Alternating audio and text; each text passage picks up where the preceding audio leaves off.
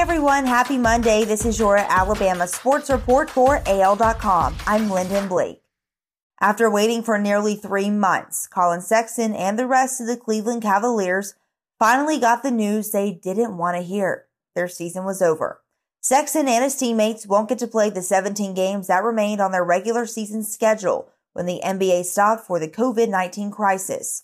I was sick, Sexton said during an online press conference Friday.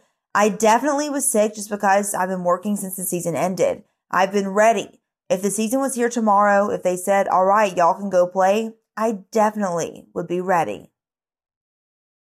Alabama's slow starting 2021 recruiting class got a big boost. A six foot six, 305 pound kickstart Friday.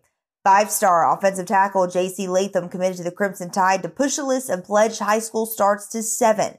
LSU and Ohio State were also pursuing the offensive lineman.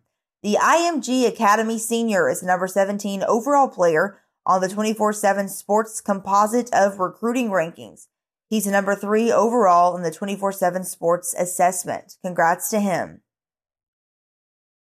Florida will be the first state to legalize college student athletes earning money off their name, image, and likeness, with Governor Ron DeSantis signing a bill Friday that will become law July 1st, 2021. DeSantis made the announcement at a press conference at the University of Miami indoor practice facility. Florida's law will take place before similar statutes in California and Colorado, which are set to begin January 1st, 2023. New York linebacker CJ Mosley was asked during an online press conference this week to name a Jets teammate he expects to have, quote, a breakthrough type year during the 2020 NFL season. Mosley picked another former Alabama All American, defensive tackle Quinnen Williams. Mosley added this about Williams. If you look back at his career at Alabama, he didn't play a lot, so I think he still has a lot of raw talent in him.